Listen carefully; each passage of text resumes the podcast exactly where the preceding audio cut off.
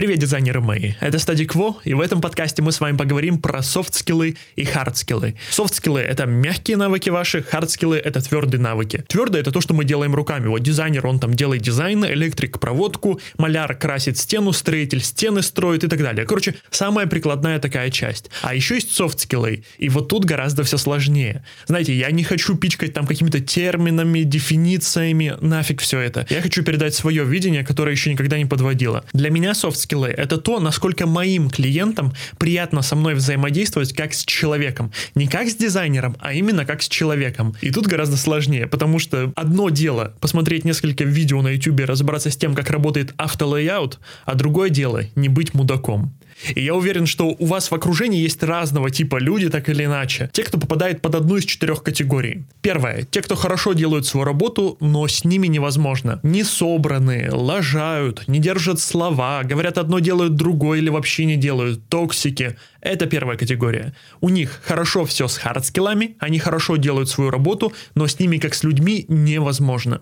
Другая категория. Те, кто плохо делают свою работу, но душки прям вообще. То есть у них с хардскиллами все плохо, но софтскиллы на высоте. От этого, конечно, мало толку, потому что хороший человек — это не профессия, но тем не менее, такая категория есть. Третья категория. Те, кто делают хорошо свою работу и с ними комфортно. То есть у человека хорошо их с хардскиллами и с софтскиллами. И ты думаешь, блин, почему вообще не все такие? Как же с ним хорошо, как же с ним приятно. И один раз повстречавшись с таким человеком, с таким профессионалом, к которому ты обращаешься, к другим уже не хочется от слова совсем. И четвертая категория — это те, кто плохо делают свою работу, да еще и человек так себе. Это вот четыре основные категории, в каждой из которых кто-то из нас, вот ты прямо сейчас слушаешь подкаст, ты находишься в какой-то из этих четырех категорий. И это повод задуматься, да, в какой я сейчас нахожусь, потому что софтскиллы — это то, на что нужно влиять, на что можно влиять. При этом хардскиллы в разных профессиях разные, да. То, что делает сварщик, и то, что делает дизайнер, в принципе, как занятия вообще абсолютно разные. Но софтскиллы в нашей жизни в разных профессиях, они более-менее пересекаются.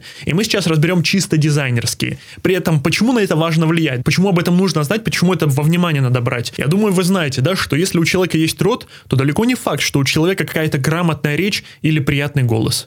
Если у человека есть уши, далеко не факт, что у человека есть музыкальный слух. Если у человека есть мозг, дальше вы понимаете уже сами. Я к тому, что все мы как-то коммуницируем с другими людьми, но далеко не факт, что мы это делаем хорошо. Далеко не факт, что людям, которые с нами вынуждены или которым приходится общаться, что им как-то приятно. Чаще всего об этом никто не скажет, но выводы определенные сделают. И я не смогу этим подкастом сделать каждого слушателя там гением коммуникации или взять и привить через подкаст все абсолютно необходимые софт-скиллы, но это сможешь сделать ты. Сейчас мы разберем пачку проблем, которые связаны со софт-скиллами, которые я наблюдаю последние пять лет, вот сколько занимаюсь обучением, сколько каждый день коммуницирую с другими дизайнерами. И стоит понимать, что дизайнеры, у которых нет этих проблем, они суперпрофессиональные, потому что что такое профессионализм? Это не только то, что ты делаешь, но то и как ты делаешь, как ты коммуницируешь. Это то, как тебя воспринимают твои клиенты, твои заказчики и так далее. Таких дизайнеров рекомендуют, и к ним приходят снова. А те, у кого есть проблемы с теми пунктами, которые мы сейчас разберем, там уже все гораздо сложнее. Поэтому поехали, мы сейчас будем разбирать пачку пунктов, оценивай, насколько это про тебя, не про тебя, для того, чтобы трезво оценить, не соврать себе, трезво оценить текущий статус-кво.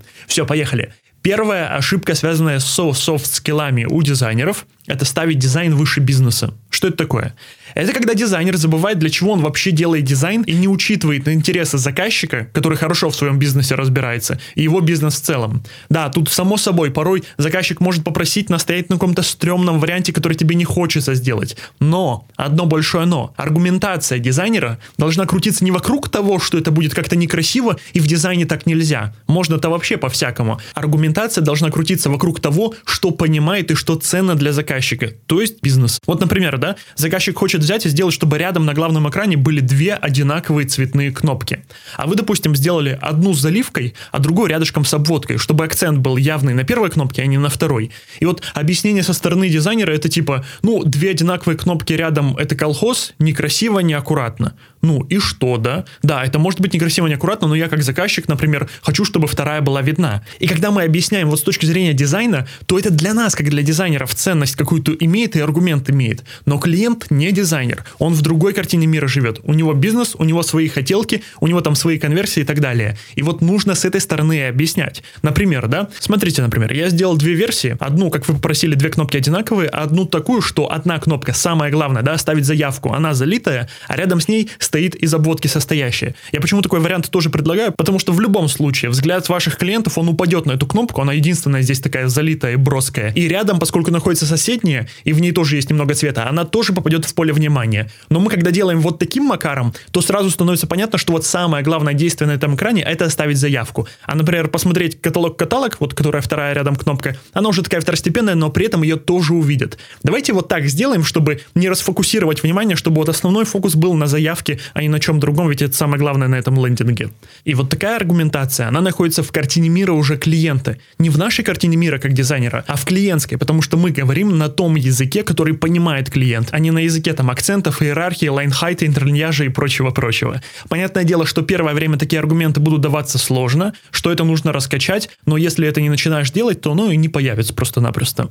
Вторая ошибка – это не проявлять инициативу. Почему это важно? Вот представь себе такую ситуацию, что ты решаешь сменить прическу, вот прям кардинально сменить прическу, и кому бы тебе больше захотелось идти? Два мастера. Первый мастер, он просто выполняет инструкции, к нему можно прийти и попросить: слушай, вот сделай здесь там три миллиметра, здесь пять, и здесь виски, чтобы были прямые. А другой мастер, он предлагает какие-то варианты. Он говорит: слушай, блин, тебе, наверное, такой вариант не подойдет. Смотри, вот у меня есть другие примеры. Вот фотографии, вот примеры. Что скажешь, что думаешь? Мне кажется, там к твоему типу лица такая прическа будет прям вообще огонь. Вот смотри, как здесь выглядит. И единственное, что отличает второй случай от первого, то, что во втором случае тебе что-то предлагают. В твою ситуацию включаются. Не просто делают то, что ты просишь, а включаются, вкладываются какими-то силами, идеями, вариантами и так далее. И даже если это будут какие-то микро-микро предложения, это все равно будет приятно. Это все равно будет иметь какую-то дополнительную ценность, потому что перед тобой будет не просто человек-инструмент, руками которого ты можешь что-то сделать, а перед тобой будет человек, у которого в черепной коробке есть какие-то идеи, есть какие-то варианты, какая-то насмотренность, в результате которой может он тебе что-то предложить. Вот в дизайне, само собой, сильно, очень сильно приятнее работать с тем дизайнером, который второго типа, а не который первый. Да, иногда требуется, конечно, дизайнер первого типа, когда ты знаешь, что тебе необходимо сделать, но это скорее про какие-то мелкие задачи, мелкие правки, а не про создание, допустим, там, сайт или приложение в целом, да, поэтому надо быть вторым типом, надо проявлять инициативу даже на каких-то маленьких объемах. Едем дальше. Третья ошибка, о, это одна из моих любимых, это говорить на терминах. Здесь достаточно запомнить очень простую мысль. Профессионал — это не тот, кто говорит на терминах, типа он дофига знает, и вот он жонглирует всеми этими непонятными словами. Нет, профессионал — это тот, кто любую сложнейшую хреновину сможет объяснить и ребенку, так, чтобы базовое понимание какое-то сложилось. В большинстве своем мы, когда общаемся с клиентами, заказчиками, у нас нет необходимости вот все свои знания передать человеку. Нам нужно какую-то определенную мысль донести. И ты можешь сказать клиенту, например, да, смотрите, в этом блоке такой интерлиньяж, чтобы когнитивная нагрузка была невысокой. А можешь сказать по-другому. Слушайте, я специально сделал вот между этими строчками отступ побольше, чтобы они не слипались и блок не выглядел как какая-то огромная куча текста пугающая. Одно и то же, но в первом случае я умничаю, во втором случае я вот на этой лестнице терминов очень сильно спускаюсь пониже, чтобы оперировать обычными, понятными словами. Второй вариант объяснения, он примитивнее, он проще, он местами с допущениями какими-то, и, возможно, где-то скажу не гарнитура, а шрифт, но он будет понятен клиенту. Клиент не будет себя чувствовать идиотом. Это очень важно, потому что когда ты общаешься с человеком, который там наговорил тебе кучу слов, а ты такой, ну, да, окей, наверное, то вот чем больше таких вот моментов, тем менее приятно сотрудничество, и возвращаться уже не особо хочется, особенно если есть выбор, а выбор есть всегда. Идем дальше. Общение сверху вниз. Это типа, знаете, я дизайнер, мне виднее. Это всегда, в ста процентах случаев, хреновая идея. Любое общение сверху вниз, это всегда неприятно. К такому специалисту никогда не хочется возвращаться, его не хочется рекомендовать, хочется поскорее отстреляться. Вот те из вас, кто, может быть, когда-нибудь работал в найме или сейчас работает, да, и если у вас был непосредственный руководитель, там, босс, начальник вот такого формата, что типа, я босс, мне виднее, делай, что я сказал, вы прекрасно понимаете, насколько это так токсично и неприятно. Дизайнеру, само собой, иногда виднее, как будет лучше сделать, да, потому что у нас есть там насмотренность какая-то определенная, мы понимаем, что да как будет выглядеть лучше, ну, при условии хорошего вкуса. Но профессионал, он понимает, что последнее слово за клиентом. И, во-вторых, нужно вести дела так, что даже если клиент просит сделать адскую хрень какую-то непонятную, нужно доносить свои мысли уважительно, так, чтобы человек, который там по ту сторону экрана или телефона, неважно, чтобы ему было комфортно. Потому что у клиента всегда есть право запросить какую-то фигню, он не разбирается разбирается в дизайне, он не дизайнер. Но это не дает нам права общаться как-то сверху вниз. И отсюда другая тоже крайность. Это когда общение снизу вверх. То есть когда дизайнер как будто бы вот как перед начальником отчитывается. Это не так уловимо на самом деле, как первое, да? Первое это остро чувствуется. И по сути это одно из двух. Это либо желание понравиться любой ценой клиенту, либо страх, нежелание какого-то конфликта. Ну или типа того. Особенно если был такой опыт в прошлом, особенно вот если над тобой был начальник, и это как-то вот отразилось на твоем поведении нынешнем. Как это проявляется? Это когда дизайнер, он такой весь услужливый, соглашается на любую абсолютно фигню, не говорит ничего против, не предлагает, лишний раз не отсвечивает, будет извиняться без необходимости, будет стараться отвечать двадцать четыре на семь и так далее. И вроде бы звучит неплохо, да, но возвращаемся. Кто такой профессионал? Это не тот, кто любой ценой сделает так, чтобы заказчик остался довольным. Так рано или поздно об тебя будут ноги вытирать, и всем будет хорошо, всем кроме тебя. Это крайность, само собой. Профессионал — это все-таки тот, кто создает комфортные условия для обеих сторон. И для себя, и для заказчика. Поэтому общение снизу вверх, сверху вниз — это не то, что нужно. Нужно общение, коммуникация на равных. Да, человек, с которым вы работаете, он платит вам за работу, но вы эту работу профессионально выполняете. Поэтому это сотрудничество. Со. И заказчик работает, и вы работаете. И оба получают какой-то профит. Идем дальше. Предпоследний софт-скилловый косяк — это лажать по срокам. Здесь стоит понимать, что все лажают, абсолютно все. Все недооценивают сроки, хотя лучше их переоценить наоборот. Но большая часть людей, дизайнеров, предпочитают просто загаситься до тех пор, пока не сделаешь. Вот, допустим, прошел дедлайн, тишина. Дизайнер ничего не присылает. И думает такой: так, ну вроде заказчик не пишет, значит пока не напишет еще время как бы есть, успею сейчас сделать до тех пор, пока он напишет. А если не пишет, то наверное как бы это не критично. Да, может быть, но мы не можем быть на сто процентов уверены, что это будет именно так. И в большинстве случаев это будет вообще не так. Если заказчик молчит, то это не означает, что он не помнит о сроках и что он не ждет к дедлайну каких-то наработок от вас. Скорее всего ждет, и ждет еще как. Поэтому если ты понимаешь, что не успеваешь к дедлайну вообще никак, а мы, как правило, понимаем это значительно заранее, не за пять минут до дедлайна, а хотя бы там за полдня, за день уже становится понятно, что нет, скорее всего не успею.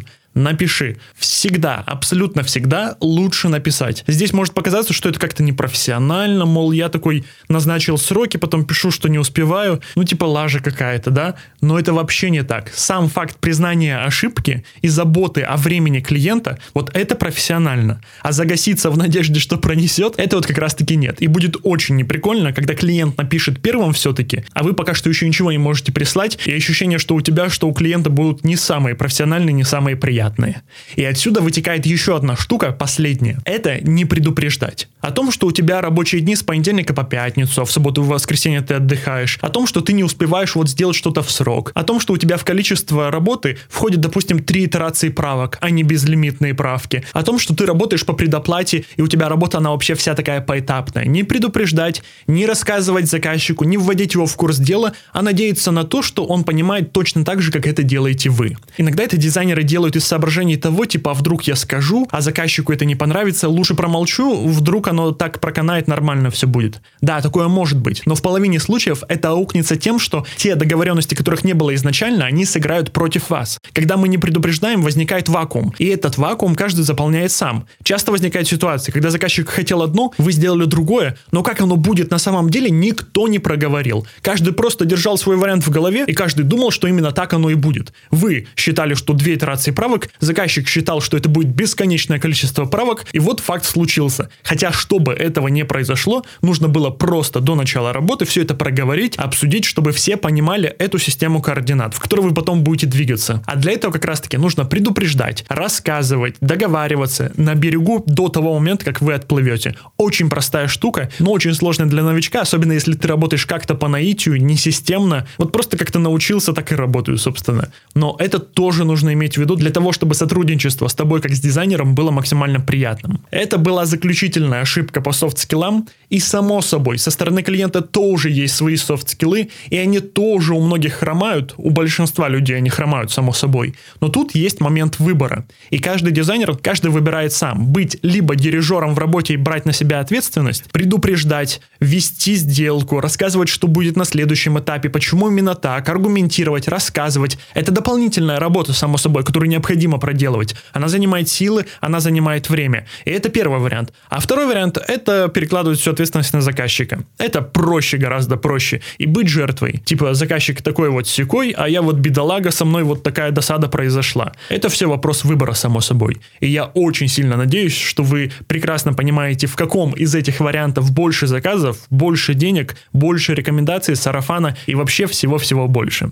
Такой вот выпуск, друзья мои. Я очень сильно надеюсь, что то, что мы с вами разобрали, поможет вам продиагностировать текущую ситуацию и держать на контроле свои софт-скиллы больше, чем это сейчас происходит, если есть над чем работать. А если было интересно или полезно, или и то, и другое, то буду ждать от вас какую-нибудь реакцию в виде там звездочек, эмодзинок, комментариев, чего угодно. Все, что можно сделать там, где вы слушаете этот подкаст. А если вы только-только на старте и хотите попробовать себя в дизайне, то приходите к нам на бесплатные марафоны, мы их проводим по веб-дизайну и по дизайну интерфейсов. Это все проходит у нас в телеграм-канале, в группе вэ ка, поэтому милости прошу. А если вы уже понимаете, что хочется стать профессиональным дизайнером, прокачать свои хард-скиллы, софт-скиллы, работать системно, не на авось, так, чтобы с вами хотелось работать дальше и дальше, то залетайте к нам на обучение, на курсы по веб-дизайну и фрилансу, и на курс по икс ю ай-дизайну интерфейсов и трудоустройству в студию или продукт. Все, дизайнеры мои, буду ждать от вас реакцию, услышимся в новых выпусках подкаста.